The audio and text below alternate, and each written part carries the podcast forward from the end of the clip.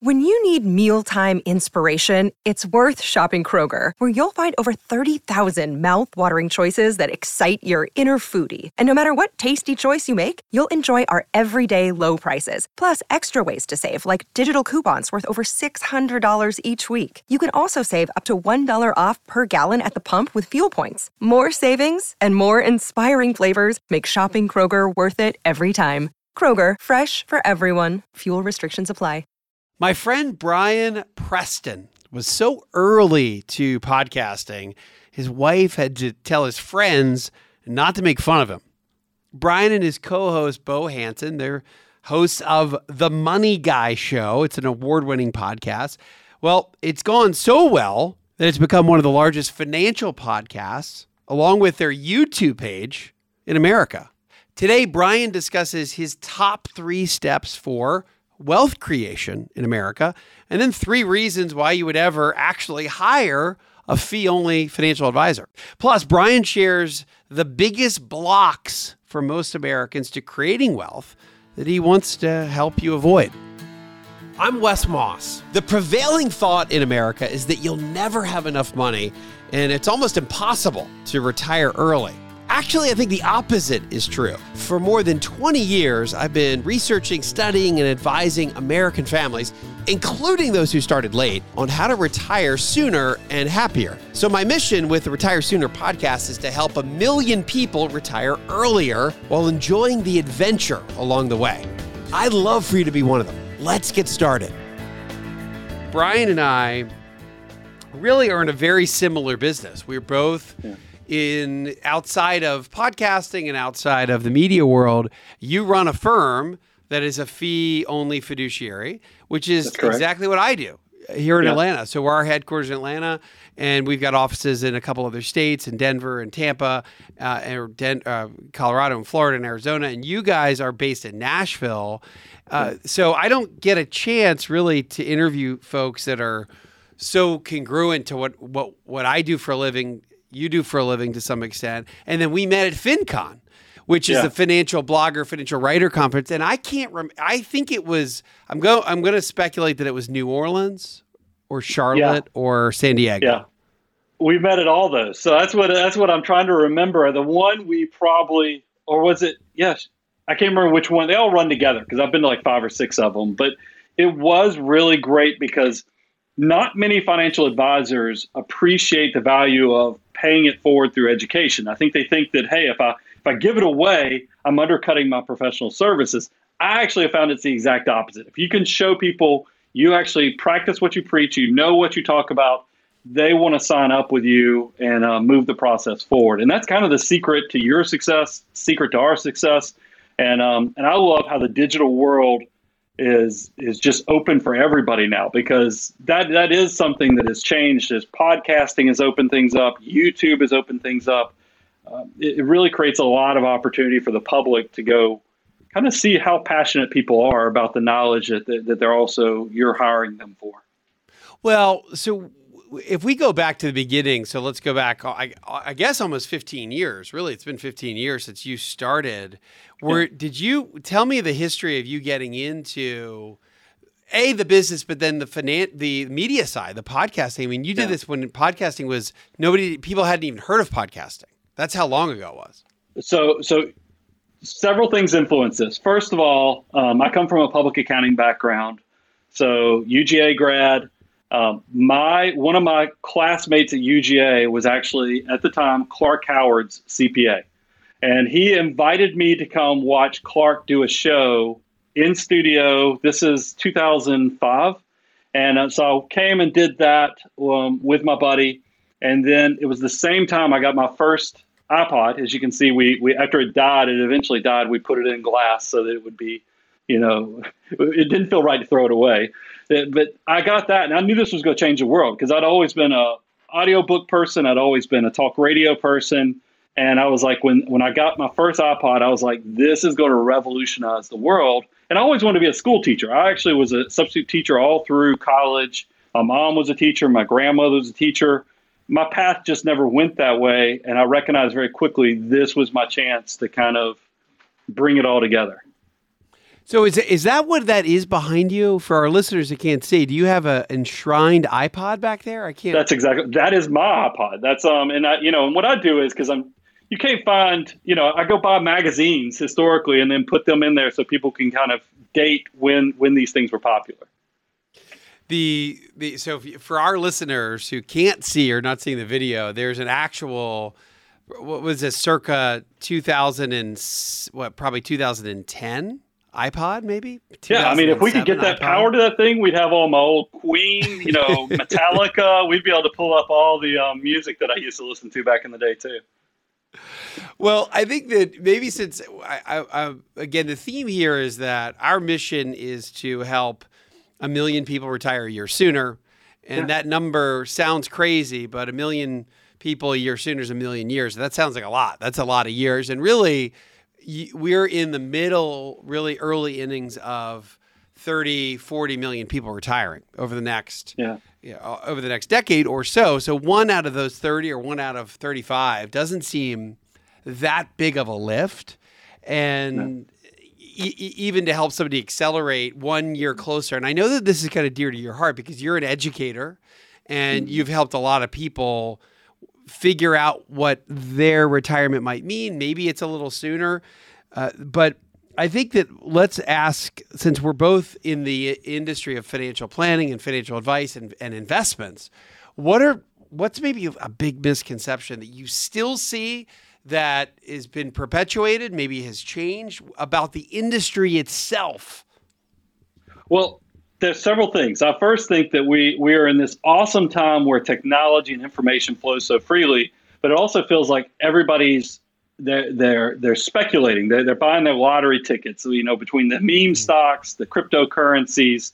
So there's all these distractions. So we're we're blessed with abundance of opportunity, but the message is getting lost by you know your cousin who somehow put a thousand dollars supposedly in Dogecoin, Dogecoin, and now it's worth yeah. you know, and it's worth you know two million dollars.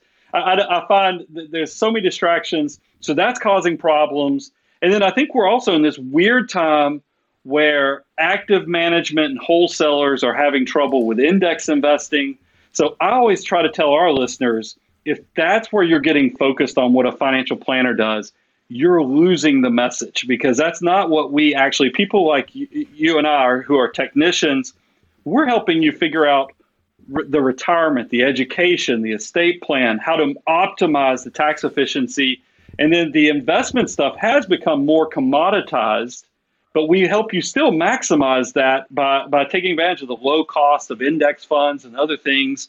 So, but you don't have to get lost in the fact that I need an advisor, I don't need an advisor, because I always say it's going to become abundantly clear that you are so oh, outside of your comfort zone once you have a level of success you'll know that you need a co-pilot. And that's where I, yeah the- no I think that's a really good point. I don't know if I've ever thought of it that way but it's almost as though you'll you'll know when you need somebody. Is that kind of where when you're starting to say wait a minute there's so many different pieces of the equation. I've got taxes over here I've got estate planning over here I want asset protection over here I should be in alternative investments over here and what about my good old fashioned 401k? How should I manage that? Because, hey, that's a lot too. It's to some extent what you're saying is that you'll know it, you'll know when you need help when the time comes. Yeah, and it has nothing to do with your aptitude for finance either. I have brilliant, brilliant clients who are doing great things, but they just they don't know what they don't know. They know like tax location. Should you have your money Roth, tax deferred, after tax? If you if you know you're retiring before 72 when do you start doing the roth conversions? All these things. So whenever i get because you have trolls too. I'm sure you have people that, that pick on you for what for what they you do because they think you're an insurance salesman not realizing you're a true consultant because that's what the that's the baggage us financial advisors carry around. And i just chuckle when, when we have the trolls show up because i'm like if you think all we do is compete with index funds you've lost your mind. You just you just you haven't reached the level of success yet where you can appreciate what's going to happen. But it'll happen because that's what a complexity finds you. Keep your life as simple as you can, and then complexity will come to you as success reaches your doors. You had mentioned a word wholesaler, which I think are maybe you need to explain what you're talking about to our audience. Like, what's a wholesaler? Number one. Number two, what is a fee only advisor relative to someone who's not fee only? I think for our audience, you got to unpack that a little bit for us. What is what is yeah. what are the what's all that what's all that mean? And and I because I do come from a, a kind of a even though I'm a public come from public accounting, I did work in the registered rep space for a while, so I know what it's like to be a commissioned advisor, and that's why I also have some some grace for for for the, the men and women that are out there having to to hunt and kill to try to sell products because I know how hard that process is.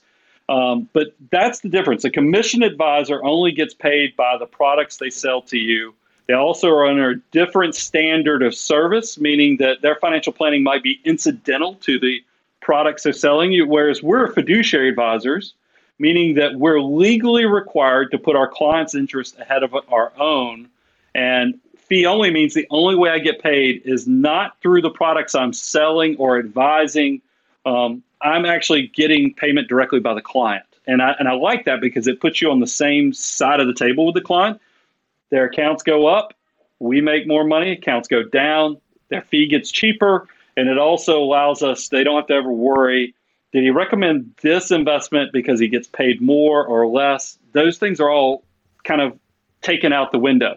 Um, the only conflict of interest we have is when you're trying to figure out um, should you prepay your mortgage earlier? Should you, you know, what will lower the fee? And we we talk about that stuff openly with our clients constantly. So there's good communication that that outlines even our conflicts of interest.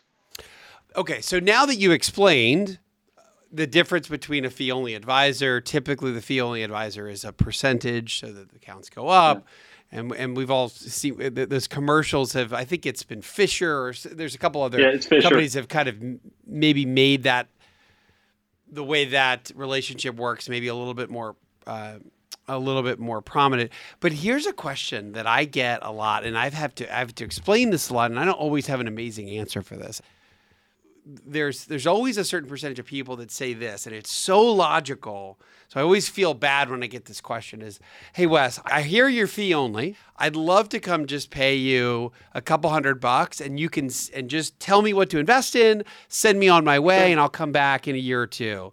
And I get that I probably get that question once a week. And the reality here is that it's just so hard. That is not a business model I've ever known to be able to work. So I have an answer for that question. Do you, what do you say when so I know people ask you that? Yeah, we, we get asked that all the time. Uh, and what we, my thought is, is that that plan immediately loses value within two to three months because think of all the things I just talked about that were huge, dramatic di- uh, distractions between the, the meme stocks, you know, the, the cryptocurrencies. You, you go to a party and your uncle or your cousin tells you something.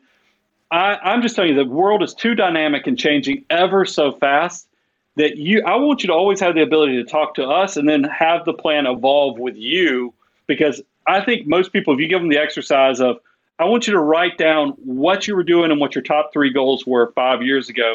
Now let's fast forward, what are your goals today? You are a completely different person and your financial life is going to need to evolve through every one of those things. And the other question we always get is subscription models too. Can't you do monthly and other things like that? And that's something where I, I, am just very transparent with people. I say, look, a typical advisor, what's our biggest limitation? Now, I can create content and distribute that a million times over, and I can be as generous with my time with that as possible. But if you actually want a relationship with somebody here at the firm, we are limited by the time we have, the hours in the day, and how many client relationships. And and we believe in that Dunbar principle of that you really don't want to have more than 150 clients per advisor. So we we have on purpose restricted who we work with so that you always get that that awesome customer experience, service, and you always know the plan's dynamic enough that whatever happens in your life, we're going to be right there with you. What do you think the catalysts are of what are the top three things people actually do when they, they yeah. knock on your door and they're like, hey man, I'm ready? What what did yeah. what did they what are the top three reasons for it? Well, first of all, number one is your assets have gotten big enough that one day you wake up and realize you are the CEO for like a seven figure corporation. If you think about that, and mm. if you if you had to think about the cost you're paying for an advisor versus what the mistake of doing things wrong would cost you, you will very quickly realize being a good executive of this seven figure business that you're running with your financial life, you need you don't know what you don't know and you don't know what you're leaving on the table so you need somebody for that. There's also another group of people so successful and brilliant but they just don't have enough time in the day that they realize that they need to outsource so they even though they have the knowledge just so implementation actually happens because knowing something is not the same as implementing something. So that's the second. And then the third are the legacy people. We have people all the time that they are great, have been awesome at doing it, doing it the do-it-yourself style, but they can't think about what it looks like if they left the picture, meaning they passed away, became incapacitated. They want to know that they have somebody who has the same mindset, same worldview towards money, is there to help their loved ones and ensure that their legacies kind of uh, push forward. So those are those are kind of the things that, that we have seen with with our clients is they're either don't have the time they want to ensure their legacy or the plan continues to work beyond them, or they've reached the point of realizing they are more worried about making a mistake that they'd love to have a co-pilot help them um, keeping keep things above board. When the stakes get higher, there's even more emotion attached to it. And exactly. Usually, when the stakes are higher, you're busier than ever. So you're mm-hmm. you, you've saved seven figures. Now you're even busier at work. You have more response over here. Maybe you family's even busier. So it kind of all continues to mount upon itself. And then you start to you look around and you say, wow, you know it'd be nice from a peace of mind perspective, from a time outsourcing perspective, and a just a comfort perspective. I need somebody like a Brian. Brian, by the way, it runs Abound Wealth in Franklin, Tennessee, or a firm like our firm in, in Atlanta, Capital Investment Advisors, where and that's the other thing. It's you know maybe our listeners are like, wow, these are two investment firms talking to each other that we do a sim- something similar. Is that I've never even really thought of our industry as competitive, right? It's no. almost like there's there's no. li- there's so many there's thousands of financial advisors out there and firms, and then you've got the big firms like Merrill Lynch and Morgan Stanley that that just alone has 15 they all have 10 15 20,000 advisors so even though there's so many advisors out there there's right. so many people that need help. And our industry is relatively small. And I, I, noticed that after the financial crisis, where a lot of people left our industry. So, yeah. kind of, you wake up in 2010 after a couple rough years, there's less advisors and more people that need help. And it's almost, it's an interesting dynamic where we are now in our industry. And now you have 30 plus million people retiring over the next few years. So, well, you you you you just hit on something that I talk about all the time. If you go to the Bureau of Labor Statistics and talk about how many people are classified as personal financial advisors, that number is you know right around the three hundred thousand mark. And then if you go cross reference that to how many people are a member of NAPFA or any of the fee only, because that's the biggest fee only organization, we are the unicorns. I mean, we are the ones that we're less than 2%, because I think we're around 4,000 members. You'll get a very quick understanding that 98% of people who are doing financial, what they call financial advising, are actually selling products. And we've also seen that. I've got a lot of advisors who work at the firm who have come from either insurance backgrounds or other things where they just got fed up one day. They had their, what I, you know, look, this is going to date me, but I call it the Jerry Maguire moment where they just can't do it anymore and they realize they want to be on the right side of helping clients make good decisions and they that's where they end up saying i've got to get out of the cells and get into the actual consulting and helping people. So for our listeners i wanted to kind of i, I would say that let me put what brian just said in perspective because again I, i'm learning so much as i'm talking to you here is that we have this industry that there's 300000 folks or so that are technically financial advisors but let's call it less than 5% of that group which starts to become a pretty small number that yeah. are act, that are fee only, meaning that they don't get any sort of commission by any sort of product. And that's what your fir- your firm is a non-commission oriented. You still charge, you still charge a fee. It's a percentage yeah. fee, but yeah. it's cl- it's clean, as in mm-hmm. there's no conflict to use X product or fund or sell you something to get paid. In fact, it works almost in reverse. It's let's find the the least expensive products it actually works in reverse yeah. for what, what Brian does and what fee only advisors do. And I'm, I'm one of the, our firm is one of them, is that you actually are looking in, in, in search of the best investment choices that have the least cost typically, because mm-hmm. we're kind of looking out. We want to make sure that your assets grow the very fastest and most efficiently. So it's, it really is a good model, I think, for the consumer. Yeah. And that's only really become, I don't know, it sounds like it's still not even overly ubiquitous yet. I, these numbers are very interesting to me. So, no, and your um, neighbors um, will love when you live near a fee only because I think most people find out to work in the financial field and they immediately are like put their hand on their back pocket. Whereas my neighbors are amazed that oh you don't you don't actually ever try to sell us on anything. I'm like yeah, because we, we don't have to. I mean, there's so few of us that I feel like people are rushing through the gates trying to find, you know, non-obligated or non-conflicted advisors, and that and that's why we're in the growth part of the industry. Answer me this too. You would think there was a time when it looked like all the big firms were going to have to go in mm-hmm. some sort of fiduciary model. And then th- that got backed up. And then essentially, I think what happened is a lot of the big firms have it so that only IRA accounts need to be that way, but not brokerage mm-hmm. accounts. I can't even remember how that all shook out. Do you, do you remember what happened in the in the in the well, industry? Think, the other three hundred thousand folks. Well, this is the other. I mean, our industry. Well, I'll I'll speak when I say our because that's that's not exactly what what we're talking about. There is no doubt there is money and there's influence in in government, and I think a lot of people panicked. I mean, you and I both. I know who some of the custodians you work with. We work with them too, and they'd give us Schwab the inside track. Yeah, they, yeah, and in Fidelity, we work with Fidelity. We work with Charles Schwab. They're all were panicking um, because they were going to have to change how they did everything with business. And and and what we ended up coming understanding, I was nervous about it is because they have backed away from it, but I was nervous about this legislation in some ways because if you're mandated to behave this way, you didn't act that way because your heart was that way. It was you were mm-hmm. mandated that way because you were worried that your favorite uncle over here was giving you the you know the law that you couldn't go past or you get in trouble. And when people are mandated, they try to figure out workarounds, and, and it's not always in the client's best interest. Whereas my heart actually wants the best thing for the clients to be accomplished. And I think that that actually, I, I was excited that the fiduciary standard was being pushed just because I felt like it was creating conversations. But mm-hmm. I was mm-hmm. nervous about what the actual end result would look like because if all of us were supposedly painted in this standard way, you couldn't tell who actually believed it. It's the same way because here's something I, I make joke about. If we had, if we mandated, when people say they want to have education, financial education in high schools, I'm saying be careful what you ask for because it would probably be run by the credit card industry because that's who would put up the money, that's who would influence the decision. So you'd have very, you'd have financial education that probably would not tell you the, the true perils of your financial decision making. and I felt like that was so kind of right. going on.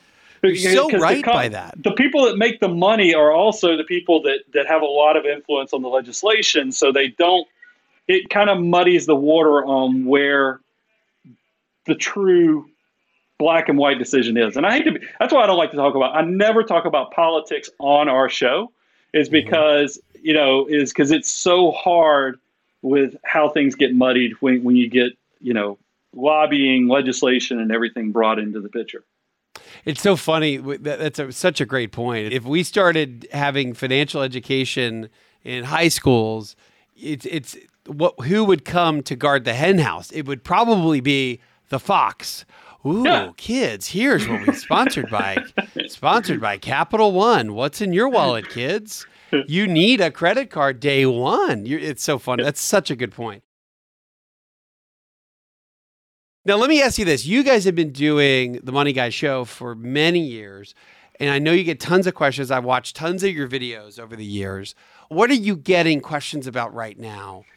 Look, uh, there, there's several things that when I create content, I love my technicians that will get us the, the deep stuff, like, because that's where tax, you know, all the fire people who want to retire early the the change in required minimum distribution, safe withdrawal rates, all that stuff is super exciting. But I'll be honest with you, that stuff stimulates me. But if you want to get the best, you know, where people get really excited is when we get into the motivation of decision making and the more the behavioral.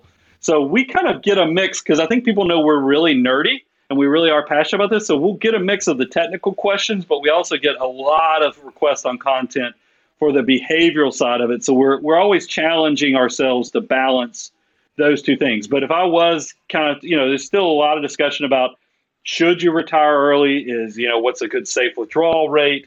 you know, what's going to happen with tax rates going potentially going up, both on the corporate as well as individual side? Does it change behavior if we change inheritance taxes and capital gains versus ordinary income? Um, that stuff is, you know, we're getting a lot of questions about that right now. What Brian's talking about here is that maybe the line that I'll typically use as investing is actually very simple, but it's not mm-hmm. easy. So yeah, it's simple, exactly. it's not easy. What does that mean? It means that emotionally, uh, the the fear and the greed pendulum get in the way all the time, over and over. Even if you say you're not going to be subject to it, you may be subject to it. And I know you guys love that topic, so let's dive into that. Like, what do you tell people about the behavioral psychology around investing? Because I'm I'm fascinated to hear it from your perspective. Well, I mean, we talk about on the show is that I consider wealth creation as three simple ingredients. It really is the discipline to live on less than you make. That's deferred gratification. That's what, if you want to teach people anything in high school, it's deferred gratification. If you want to be wealthy, you have to create margin, financial margin in your life. So you actually have the second component, which is money. You got to have money so that you can quit working, turn your earned income into investment income as fast as possible. So you're turning that excess margin on living on less than you make into investment margin. You take that margin, invest it build your army of dollar bills that we talk about constantly. And then that leads to the third component.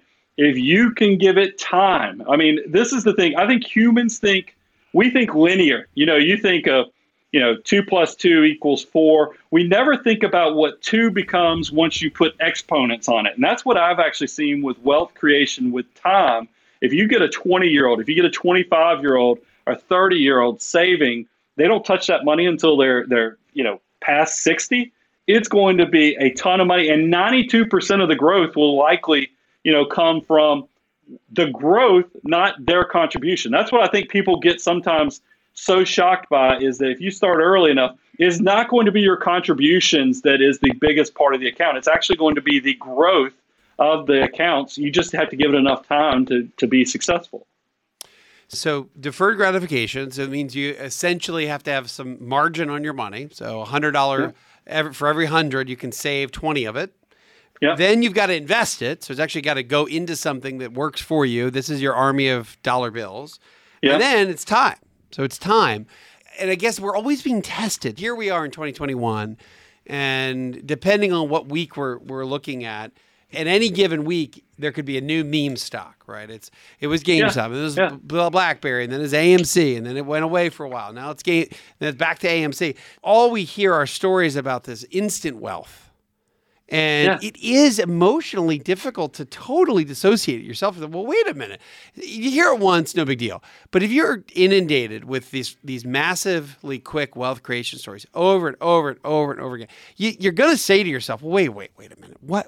am I missing something? Like, why did I do that? Like, that kid put 500 bucks into Dogecoin. It's worth a million. Like, why didn't, why didn't Brian, you do that for me? Wes, why didn't you buy me some Dogecoin, right? Yeah, it's all one off stuff, though. I mean, it's the same thing. I mean, why weren't you on that slot machine or why didn't you buy the lottery ticket from that, that, that one place in Cleveland, Tennessee? I mean, in Cleveland, Georgia that had the, the winning lotto ticket. I mean, we all have those things, and hindsight's always 2020. But this is and this is why I think it fails for the majority of people is that we did we did it's a very simple. If you're nerdy enough to play with financial calculators like we do after you invest for five years if you if you just looked at took a, a you know did an 8% compounded rate of return you know and that's that's very reasonable you'd find that your your total account value after five years only like 20 something percent would be the growth part of it. The majority would be what you put in.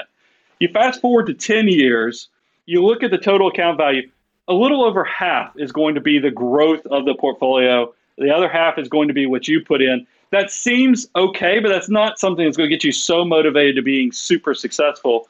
That's why nothing in our consumer society motivates you to put away five years, 10 years. And that's not where the secret stuff happens. The secret stuff happens when that critical mass at year 20, at year 25, at year 30. And that's what nobody wants to hear that because that's not going to make you a millionaire, a multimillionaire at 26. But what I always try to tell people is the reality. It's the same thing when I used to go talk at high schools because this is what got me, you know, into a lot of things. Is I went into high schools trying to educate about personal finance, and I'd ask the class in South because I'm from South Atlanta originally, and I'd ask the class, I'd say, how are you guys going to make your money? And, and half the class want to be entertainers, professional athletes, and all this stuff. And I bet, let me go ahead and tell you the truth because I worked a little, you know, before I went out on my own, I worked with professional athletes with the firm I was at in Atlanta. And I'd say, let's go mm. fill up any one of the Atlanta stadiums. You know, you could do the dome, you could do, they're going to put one big trash can with everybody's name in the stadium and pull out one name. That is going to be who made it as a professional athlete or the entertainer. Whereas I'm telling you, if you go become the CPA, if you go become the attorney of those entertainers, of that, that's that's your truest path. And it's the same way with investing.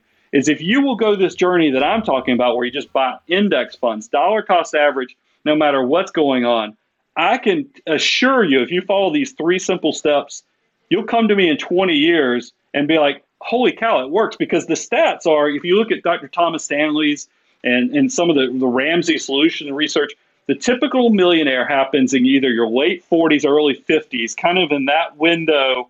And if you do the math on that, these are people who've been investing for 25 years.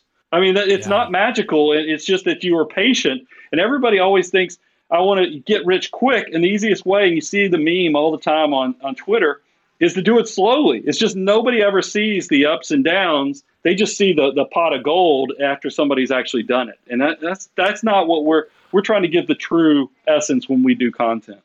So the investment style that you subscribe to to some extent is it's index funds, let's say, because it's low cost, but it is is it just US? Is it all over the world? Is it small and large? Or is it every different asset class you should or could invest in? I mean, what's kind of a general philosophy from an investment standpoint for you guys? Well, I think the world's gotten so easy, and, uh, and look, you can. I'd love to hear your take on this too, Wes, is because you know we're swimming in the same waters. I think for young people, especially between Vanguard, Fidelity Investments, Charles Schwab, you can go buy an index target retirement fund that's internal expenses are going to be dirt cheap.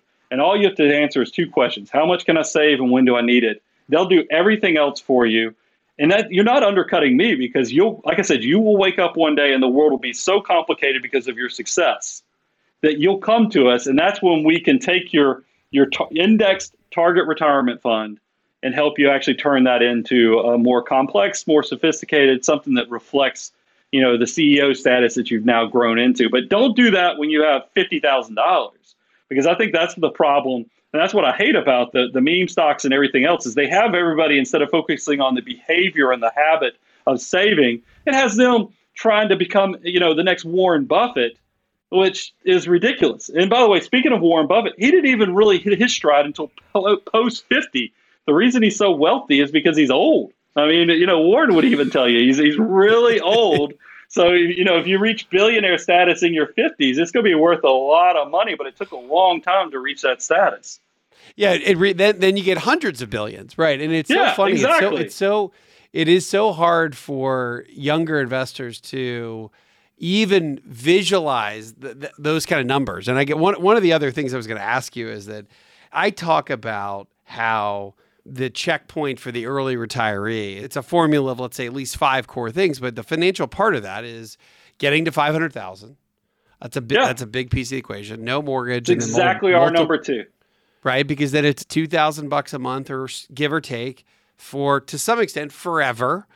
And that usually can be enough to supplement Social Security, maybe you have a pension. If you don't have a mortgage, and all of a sudden, hey, it's not overly complicated. But for most people, don't even ever get there. And it's for yeah. for the, those who do, it is a life's work to get there. We throw it out as like, oh, just at least get to five hundred thousand, at least get to half yeah. a million it, it's a life's work for a lot of folks. So you're also in that camp where you don't need minimum five million. Now I have plenty of clients that have five million and or and mm-hmm. have I have a lot of clients that their goal is to get to five million from an asset yep. perspective, no question about it. And then I have retirees that have retired on five or six or seven hundred thousand dollars, and that's they're continuing to maintain that for hopefully the next twenty five years. So you guys are at the five. You're kind of at the five hundred level on on your thought on being having enough to be able to stop working? Well, here's well, five hundred thousand is it? where I think you you need probably a, a, to take it to take the relationship to the next level on a professional advisor. Um, because that okay, point you can get into the tax of okay. tax efficiency. Because think about this: I mean, it's hard to do charitable planning with an index target retirement fund. It's hard to loss harvest. It's hard to to load your your tax deferred or your 401k up with the you know the the fixed income while you're putting you know your growth assets in the Roth. You can't do that stuff as efficiently. But here's the here's the problem we struggle with. We are solid on that half a million dollars being where I think a good advisor can start adding value. But our minimum is actually closer to, to seven to eight hundred thousand. So we've had a lot of trouble explaining to our our clients, our listeners, we believe in this so much, but we've had, unfortunately our minimums had to go a little higher than this because we care so much about the service that even though this is our advice, we you know, and, and, there's a little disconnect there, and we know that, and we're trying to hire as fast as we can to fix it, just like I'm sure you guys are too. But I, I just can't help that this is the information. We're always going to share what we think is right, and if it doesn't hit us, you just have to give us grace that you know at least being transparent with you on what on what our thoughts are. Yeah, it's so many industries that are that are difficult to hire around, and I know that that it wasn't long ago that Barron's had a uh, their cover story was I think it was the shortage of everything or the everything shortage, right? So yeah. from from chicken to pickles at Burger King to just finding people in multiple industries. Like where do we find people? Yeah. It's not just the restaurant industry. It's our it's your industry, right? It's financial yeah. advice. Hard to find good people to add to our teams to then bring on a new client base because to your point one advisor can't have 500 clients right? you don't have a, you, yeah. you can't have a relationship with 500 separate people understand remember their families remember their goals. So to some extent that's a it's a really important point. I think what brian's talking about here is that particularly fee only firms like uh, his firm abound wealth and our firm here in atlanta capital investment advisors we have to continue to expand our advisor base so that we can keep adding clients and make sure that they have someone that they can talk to and have a team that's responsive to them. Let's go back to you've been an industry leader on being able to use podcasts and using video and using audio. What what do you think's next for you guys? It's so interesting. So podcasting now I look back is it just means we're nerdy I mean, because I started doing this in 2006. It was so bad that my wife had to go around to my buddies, at, you know, and say, "Hey, don't pick on him because he's really passionate." Because it is that's a, that's a completely nerdy thing in 2006. You don't do that if you're if you're a normal person um, doing things. So so that one I think is nerdy. What I wish I'd have acted on though is I spoke at NAPFA National. I think it was 2010, and I was talking about YouTube was the next frontier. Well, I didn't take my own advice until we really got serious in 2017 with YouTube. And that has been, Wes, I got to tell you, it's been phenomenal because, like, um, our podcast does about 300,000 downloads a month, but YouTube, it does 1.4 million views a month. So it's actually, I've experienced the rocket ship growth of podcasting, and now I've experienced the rocket ship growth of YouTube. YouTube is even better than podcasting. And maybe I should be more secretive of that, but I don't mind sharing it with a friend because what I what I think is really powerful about Google and YouTube and the algorithm is that you know iTunes and to, for that matter podcasting it was hard to grow your tribe because they didn't it didn't go expand who your content was going out to. So you you had to, yeah you could go download on iTunes and it might show you five podcasts down below. If you like this you might like that. The algorithm with YouTube goes, you know, it's, it's actually out there pushing your content upon people. And that is, if you are a passionate person about education like we are, it's been incredible. So that's that's something that I feel like YouTube is a tremendous opportunity. Also, we've been thinking because I think that you know that barrier of five hundred thousand, most people don't reach that. So we've tried to figure out yes, you can go watch our 15 years worth of content, but that might be hard to go figure out exactly what to do with your next dollar. So we've actually we've got several things. We've written a, a course called the Financial Order of Operations, which tells everybody what to do, nine steps, what to do with your next dollar. Um, you can go download it for free, the, the overview of it, moneyguy.com slash resources. We just give away tons of stuff there. But for people who want to go a little deeper, we've done, you know, we've got the coursework. I have been writing a book. I mean, I'm probably getting out ahead. I shouldn't be sharing that on your show. I should be sharing that on mine. No, it's a um, preview. But, you're building your pre-sale or you're building your pre-orders, Brian. But, but no, we haven't. That's how I have a lot to learn from folks like you, Wes, is because that's what, you know, like Dave Grohl. I'm a big Foo Fighters fan. I, oh I'm wow, I love that. Pre-signed yeah. up for a, Dave Grohl has a book coming out. I don't think it comes out for like a year, but he's already pre-selling and I asked I asked Reby, our producer, I was like, maybe he knows something we don't. Maybe we should have a much longer pre-sale window um, than, than, the month or two that I'm thinking in my head. So you you probably could share a lot of knowledge on that too. But I, I really woke up when I saw Dave Grohl is pre-selling his book for over a year. I thought that was kind of a unique take. Well, it is, and I think that's how you get these bestseller lists: is that you have your first week and you how can you sell 50,000 copies in your first week? Well, it's because you've been pre-selling it for a year. That's how it happens. Come on, Brian. We so just keep going. Do you have a title yet for your book? Oh, we've got Not something. Yet. I don't want to say it out loud because we've been throwing okay. around domain because you well, you know domain addresses. Goodness gracious, that's like the wild wild west now. So if, even if you come up with a creative idea, you have to go. Some somebody has probably bought it, and you have to go figure out how you um, convince them to sell it to you without realizing that you have um, the ability to pay. You're you're exactly right. It's not easy to buy any sort of domain name that's any good unless somebody's going to try to get 50 grand for it. So I know I know believe me, I'm I'm with you. Uh, again, you've been in this industry for 2 decades plus and I get some pretty crazy. So Money Matters for me is the is the radio show that I do that's mm-hmm. live, and I get call I get calls and questions that are you know pretty much just totally open season. It can be some pretty crazy things, or a lot of just pretty straightforward. The podcast world, the only the main difference, obviously, it's not you know live calls. What, but you guys also get tons of emails and submit questions. What are some of the crazier questions that you've gotten over the years? Well, I'm amazed. I mean, because what's funny, and I'm sure you, we might have the same people. We've actually made audience friends, like where they've come and toured the studio, and I get yeah. spreadsheets of content. You know, of, of hey, Brian, have you considered this? Here's a spreadsheet I put together. You guys ought to consider it, or I figured out the break even. And these, our audience is so smart. I mean, I'm telling you, Wes, brilliant people watch this type of content and I love that um, we have an audience that is so impassioned that they that they want to get in get in on this too, and and they're so sharing of giving the information to us. So that that inspires a lot of content for us, and I actually encourage these these type of relationships we have with our audience. Um, I'm trying to think of oddball stuff that. Oh, oh here's something. Okay, uh, here's here's a good one. I talk about all the time. Credit cards you have to be careful and treat it like I used to say knife, but then I went through this, uh, and I still do it, but I have to be careful with it now. I say, don't treat credit cards like a sharp instrument, like a knife, where it can cut you, and you have to be careful. Treat it like it's a chainsaw. You know, there's a reason that people crank up chainsaws at haunted houses, scare the heck out of you. They're very dangerous, but can be effective if you use them appropriately. We had an audience, you know, member who sent us a picture of his chainsaw accident um, and that is the oddest thing I think I've ever received. And it was one of those things I don't deal with gore at all. I mean, if I was, I'd probably, you know, be Dr. Brian Preston. But you know, it's just, it, it's, it blew my mind that people will, you know, will will share something like that. So you have to be careful. So this was like you, literally somebody like just they're they're out, they're cut, they're using a chainsaw and, and it hits the leg or it hits something. Oh, and you got a photo of that.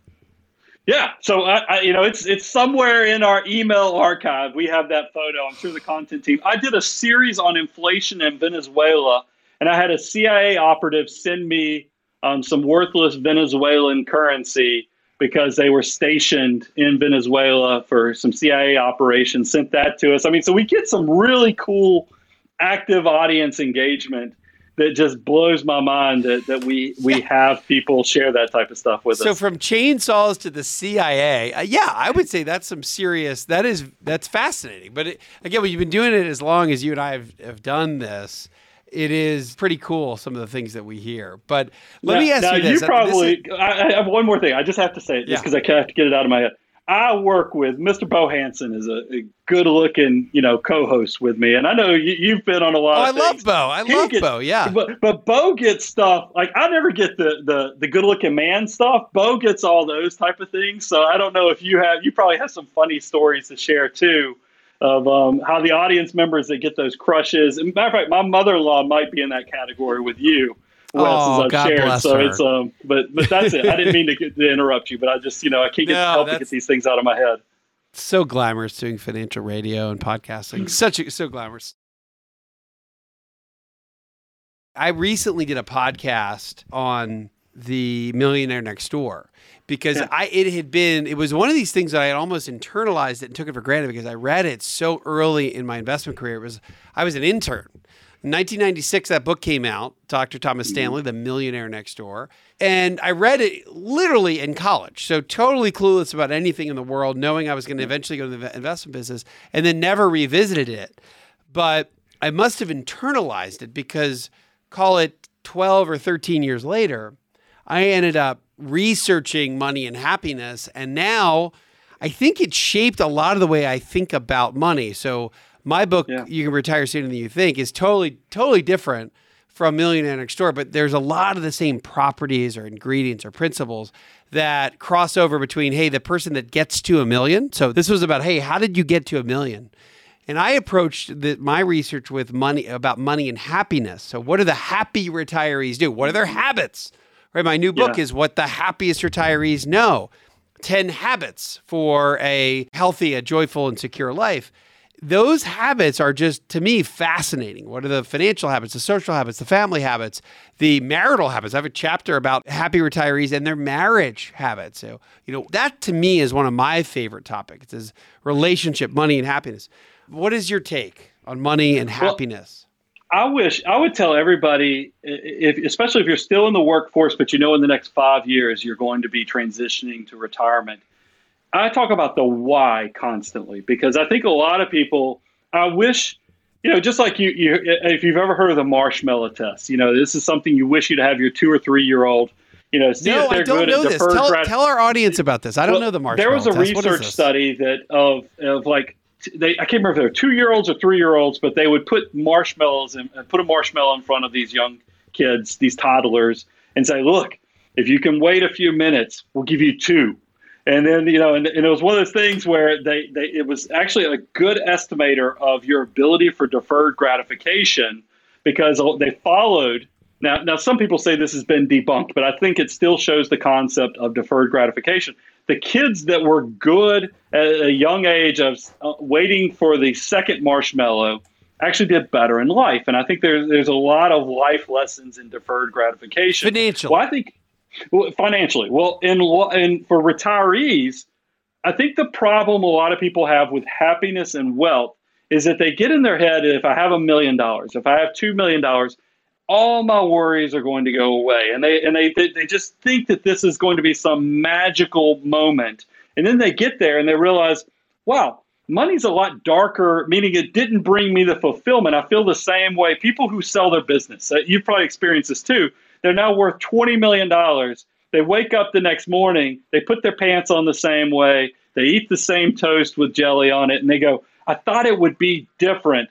So that's why I make sure I tell people, as being somebody who works with the wealthy, as building our own success in the background, I can tell you, you better go a lot deeper with your analysis of happiness and fulfillment than just the dollar sum because the dollar sum is going to feel very empty. So you better figure out what actually brings you the happiness. Is it the traveling? Is it creating memories? Is it the you know that part of it? Is it paying it forward with education? Is it so you have freedom for hobbies? Is it because if it's buying a bigger house, buying a nicer car, that whole hedonic treadmill factor where we, the human nature absorbs that into lifestyle so quickly, you'll find it's empty. So you better know what actually makes you happy because otherwise you'll just be a wealthy poor you know sad person and that's that's always my my, my, the biggest thing I'm trying to pre- prep people for is to make sure that they transition into retirement well. I love this. I'm going to start saying the hedonic hamster wheel is an empty empty cause. I like that. Well, you That's know great. it. I mean, because think about, Yeah. I always am amazed, especially young people. I know we were talking about retirees, but it happens to young people too, as they come right out of college. They want to reward themselves for being good students. They'll trade in the paid for 12 year old Camry that, you know, they bought or, you know, or worked to, to get in high school. And then they'll go buy the, the BMW 3 Series with the $800 a month to $1,000 car payment that's financed for 72 months. And, and then three months later, they're like, crud, why did I get rid of the Camry? You know, because this car Yeah. drives, it's not that different than the Camry that was paid for, and my, you know, and my my insurance was only a few hundred bucks a month, you know, a year on. You know, I always go back to the one thing that it sticks with me is there's a YouTube clip or video of you've probably seen this of Buffett talking to a high school class. Have you ever seen Yeah, this? yeah, yeah. Yeah, I it's love in that this. HBO uh, um, uh, documentary on it. He gives that talk. It's an accounting class that he's talking about the vehicles. I, go ahead, go ahead. I think it's a great share. Yeah, no, it's it's it's just cool because he he makes and everything coming from Buffett sounds just a little better, right? He's he's Yeah, a little he's yeah. a little older, he's a little wiser, and he's a lot richer than than anyone you're going to talk to because he's the, one of the richest people on the planet. But to hear him say it, he's like, "Look, I you know, I, I'm my life isn't really much different from your life." And he was talking to a bunch of 20 year olds, right, or 18 to 22 year olds. He said, "Look, I we pretty much eat at the same place, pretty much drive the same car." pretty much live in the same house. He goes, literally, the only thing that's different between my lifestyle and your lifestyle is that I fly private and you probably mm-hmm. fly Southwest. Yeah. And it's a really good reminder that in America, in America, not every country in the world, a lifestyle of a 22 year old who doesn't even have a job yet isn't that dramatically different if you really look into it than again arguably a top 10 richest person in in america. It's amazing to me if you look at it in that context and that's a great reminder. And i love your thought of the why because you're right. We, we've seen it over and over again. If there's no why then it doesn't matter what, what kind of money you have right? And the way i describe that is something called core pursuit. So the core pursuit is the hobby on steroid that you need at least three of them if not four of them. The happy retirees have 3.6 core pursuits. The unhappy have 1.9 but what is what is something that you have seen help going to this concept of retire either maybe just a little early? What have you seen? Anything in particular that's helped people be able to retire early? Is it a certain type of windfall? Is it the recognition of, hey, I'm going to keep doing something else financially, part time? Have you seen any mechanism that's really helped people, quote, retire early? Sooner? Yeah, we, we, we actually have a number of, you know, classified as fire. We actually have um, i- i- in the 40s. I mean, we actually have clients that have retired in their 40s. What I, what I think retire now, they'll be quick to tell you their days are filled with they've gotten outside of like biotech, technology, finance, because they usually come from because you have to have a very big shovel, meaning you make a great income to, to leave at those type of ages. But they are very deliberate because they realize these are super smart, very analytical, you know, very thoughtful people. A lot of them have transitioned into that super hobby you were talking about, where some of them are now creating content. They're they're you know they're sharing their passion, um, but they all have in common that they have tried to find the three things like you were talking about that keep them energized to wake up in the morning. Because that's the part I will tell you as a as a as a person that when I was in my 20s, i- i- younger Brian Preston, when I was 16, I said, when I turn 25, I'm going to buy a Corvette. You know, Okay. I didn't buy a Corvette when I was 25. I got to 25 and I was like, why would I want a Corvette right now? Because this is the insurance will be too high. I'll look like a 53 year old man. I'm not buying a Corvette. The same thing when I was in my 20s. I was like, I'm going to retire when I'm 50 years of age. Well, I will be 50 years of age in the next few years. And I now no more than man the moon want to retire because I think that that's what everybody needs to recognize. Your perspective will change as you progress. So I just w- I want to challenge all people who are retiring. You need to, especially for my 40 and 50 somethings, what does the next five years look like? Because if you get there and you go, man, this is just not what I thought, because I do have quite a few clients that have also retired three times, meaning they retired when they were 50, but then they sat around for, you know, 18 months and they're like, this, I thought volunteering at the school would be that super hobby that I'm not getting out of this what I thought. So they'd end up, you know, transitioning back to the workforce.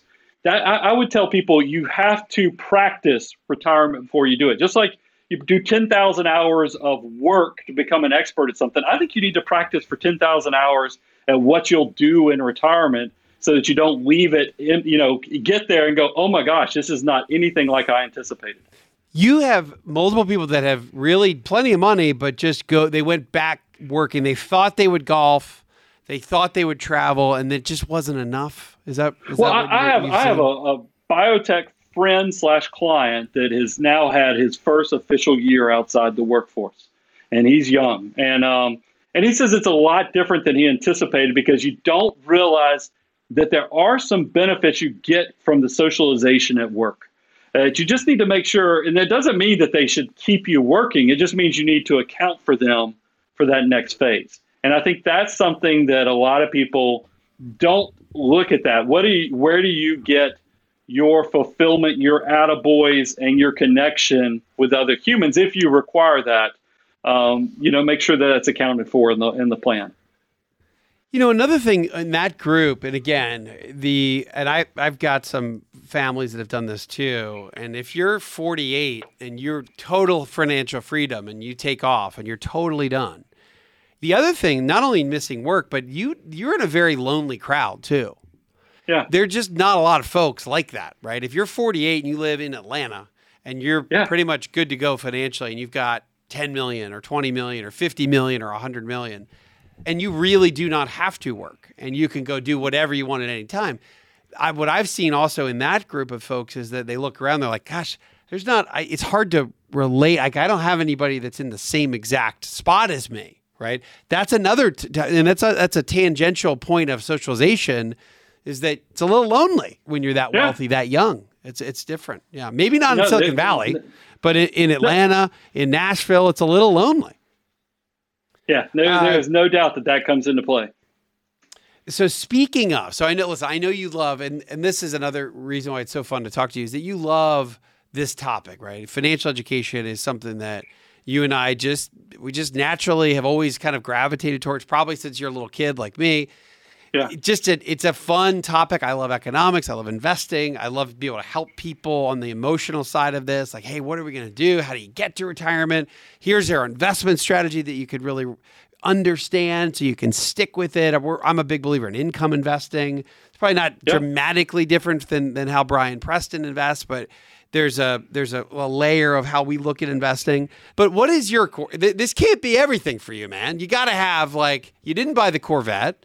Uh, I know you run the firm. and You've got the Money Guy podcast and and all of the media that you do. But what? Give me your. I will leave with a Brian Preston core pursuit.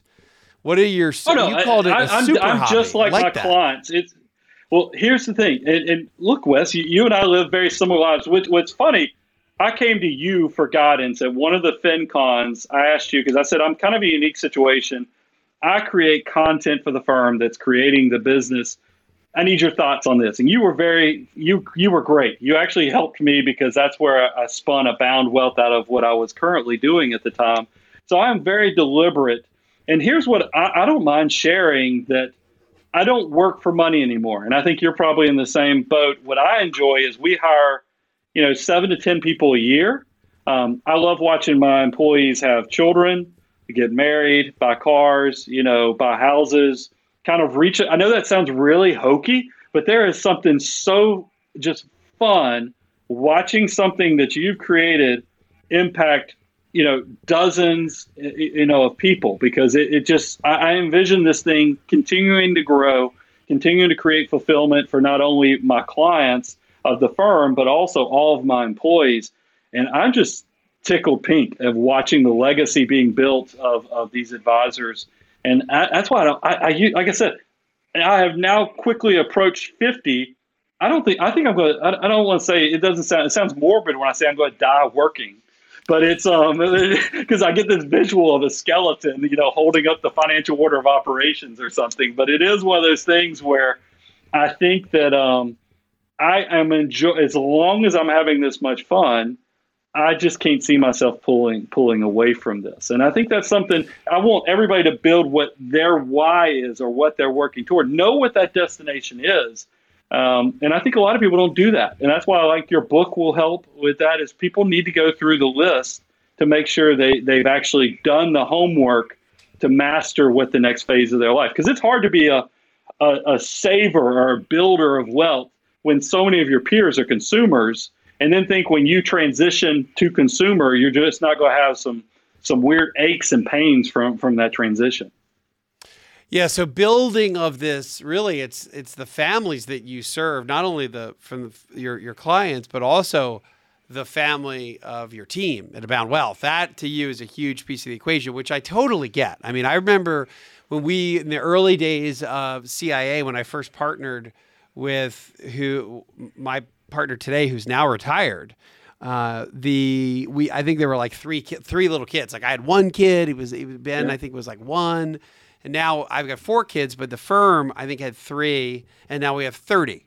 So we've gone from three yeah. little kids to like 30 some little i think it's like 35 in fact in the studio here elizabeth with us she's about to have twins in, in the next couple yeah. of weeks so we th- th- and by the way that's getting exponential as well so but um, hey, so we're going to see each other this year, if not in in Nashville or Franklin, but in I think FinCon has to be it's in it's in Austin this year, isn't it? It's in. It's you going? Austin. Tell I me you're going. I don't want to declare we're going because that's what the content team we've been throwing back and forth. I want to go. I want to tell you if it was up to Brian, we're all going. But there's more logistics as we've grown because we're just like you guys. We have producers, we have Bo, and you know, and of course I've got the schedule. So we we're we're we're greater than average, but I can't say for sure we're going, and I don't, I don't so I can't get you to pull that out of me yet. But you're going to say I'm saying a 75 percent chance that you guys will be at. FinCon I will too because I love I love FinCon. Austin. I, I, I, will tell you, but I know Reby also wants us to go to. There's a YouTube conference, um, Vid Summit, Vid Summit. Um, so you know we, we have to, you know, it's all these people, it gets expensive to, to, to logistically. You get that. Don't don't turn me into. I, two, don't, I don't want everybody to know how much of a tightwad I am, but it's um you have to figure all this out. But Brian, just think of how much travel you guys have saved as a business over the past year because of, of you probably have. Our, our our travel budget went from a lot to a little, and now it's climbing back to kind of a middle. It kind of I, hopefully I, I don't know if it'll ever be as per capita as expensive as it was yeah. in 2018, 2019. And we all learned that we don't have to fly every single place on the planet in order to do business. So, uh, but listen, just a pleasure. I love, so glad that we were able to connect and that you would come onto the podcast. It's an honor for me to have you uh, because, uh, again, listen, we've got to see our peers take leaps and bounds to help us understand what we should be doing. And you've done that for, for me, and you kind of got me going in this uh, a long time ago. So I appreciate your guidance as well. Well, it's mutual, Wes. I mean, being an Atlanta guy that now lives in, in Franklin, Tennessee, you know, in Nashville, it was, I can still remember at that FinCon that we met, it was kind of one of those cool things where worlds were colliding. Being an Atlanta native, seeing somebody who's so prominent in that that field, and then kind of I felt like I was your tour guide that first year of kind of showing what's the the digital thing because you, you were such a big brand in uh, in what I was trying to emulate because that's what all of the the guys who because every big firm historically did this through radio and through you know TV affiliations and things like that. And it was kind of a new endeavor to go the digital side. So I love to to actually meet somebody who had done it. And now you've married that transition where you're still doing both, but you you've kind of made that transition really well. Well, and cool, man. Fun. Well, yeah. Well, thank you, and uh, I'm going to hold you to Austin. Hopefully, I'll see you. And uh, th- listen, just thank you for for doing this today, and I wish you continued success, my friend. You too, Wes. Thanks so much, and come All see right, me in, in Nashville. I'd love to give you a studio tour up here. If you love the Retire Sooner podcast, we love to hear your feedback. You can find our team at wesmoss.com, and we'd love to hear your reviews on or read your reviews on your favorite podcast app. Thanks so much for listening. This podcast is provided to you as a resource for informational purposes only and is not to be viewed as investment advice or recommendations. This information is being presented without consideration of the investment objectives, risk tolerance, or financial circumstances of any specific investor and might not be suitable for all investors. It is not intended to and should not form a primary basis for any investment decision that you may make. Always consult your own legal, tax, or investment advisor before making any investment or financial planning considerations. Please refer to the full disclosure in the podcast description for any additional information.